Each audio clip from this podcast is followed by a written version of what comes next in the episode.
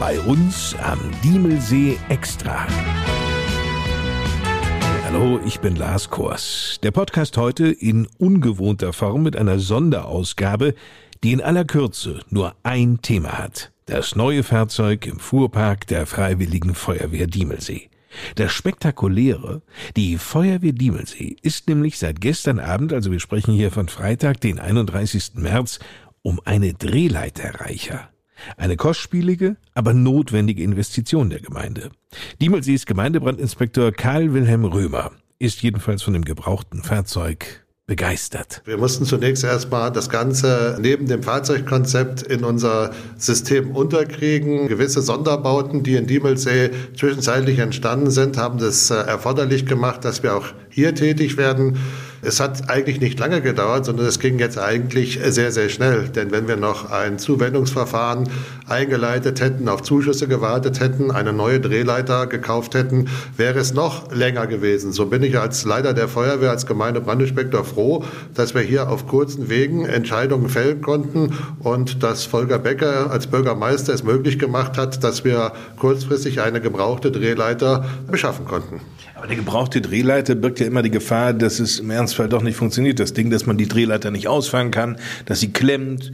Die Drehleiter wurde bei der Firma Müller in Zierenberg komplett general überholt. Sie hat die neue Zehn-Jahres-Prüfung gemacht. So hat sie also im Prinzip einen neuwertigen Zustand, was äh, den Einsatzwert der Leiter anbelangt. Klar, es ist eine gebrauchte Leiter, aber ich sage mal grundüberholt, sodass man sie eigentlich heute wieder als eine neuwertig einsatzfähige Leiter bezeichnen kann. Solche Drehleitern sind ja per se etwas länger als manches Fahrzeug und vielleicht auch von der Höhe hier. Ich kann es nicht ganz genau beurteilen, wie hoch denn auch das Fahrzeug ist. Tatsache ist, es wurde lange überlegt, ob das Fahrzeug hier in Adorf überhaupt noch hineinpasst in die doch relativ volle Halle. Baut ihr jetzt noch zusätzlich an? Ich meine, im Moment ist die Drehleiter ja noch untergestellt in einer Scheune eines landwirtschaftlichen Betriebes hier. Ja, die äh, Drehleiter haben wir, ich sag mal, nicht aus den äh, Gegebenheiten der Fahrzeughalle untergestellt, sondern äh, wir wollten das Geheimnis auch dann erst zur Fahrzeugübergabe lüften. Ein bisschen Überraschung hört dazu.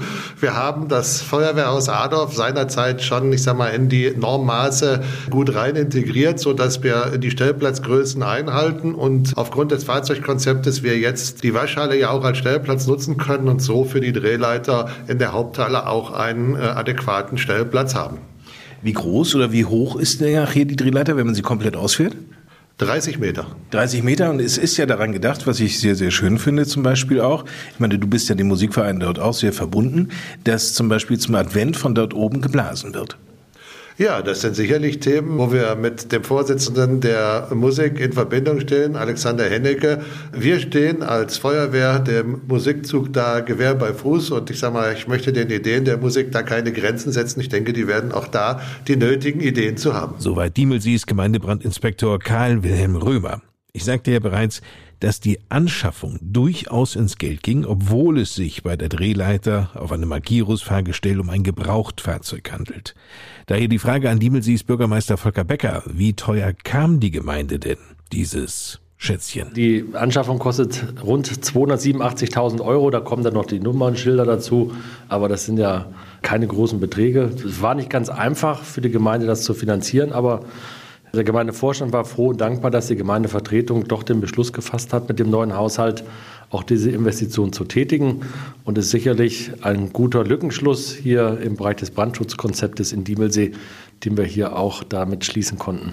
Ich denke, es ist in der Zeit auch ein Dankeschön zu äußern der Belegschaft, der Mitarbeiterschaft hier in der Gemeindeverwaltung, denn die Tippgemeinschaft, die ja hier immerhin vier Richtige neulich hatte, hat ja den Gewinn von 487 Euro auch komplett zu 100 Prozent da reingesteckt. Das war ein Wunsch von der Tippgemeinschaft, diesen Betrag komplett in die Feuerwehr mit zu investieren, weil auch das Rathaus natürlich davon betroffen ist. Auch hier war der Wunsch schon lange, eine neue Drehleiter zu beschaffen, damit man auch hier im Fall der Fälle möglichst schnell aus dem Rathaus rauskommt und über die Drehleiter gerettet werden kann.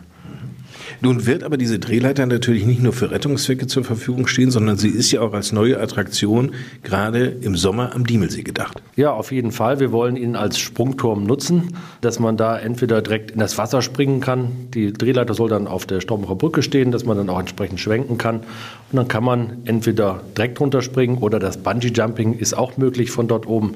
eine entsprechende Vorrichtung haben wir mitbeschafft, sodass auch hier der Tourismus davon natürlich nachhaltig einen Nutzen hat. Vielen Dank, Diemelsees Bürgermeister Volker Becker.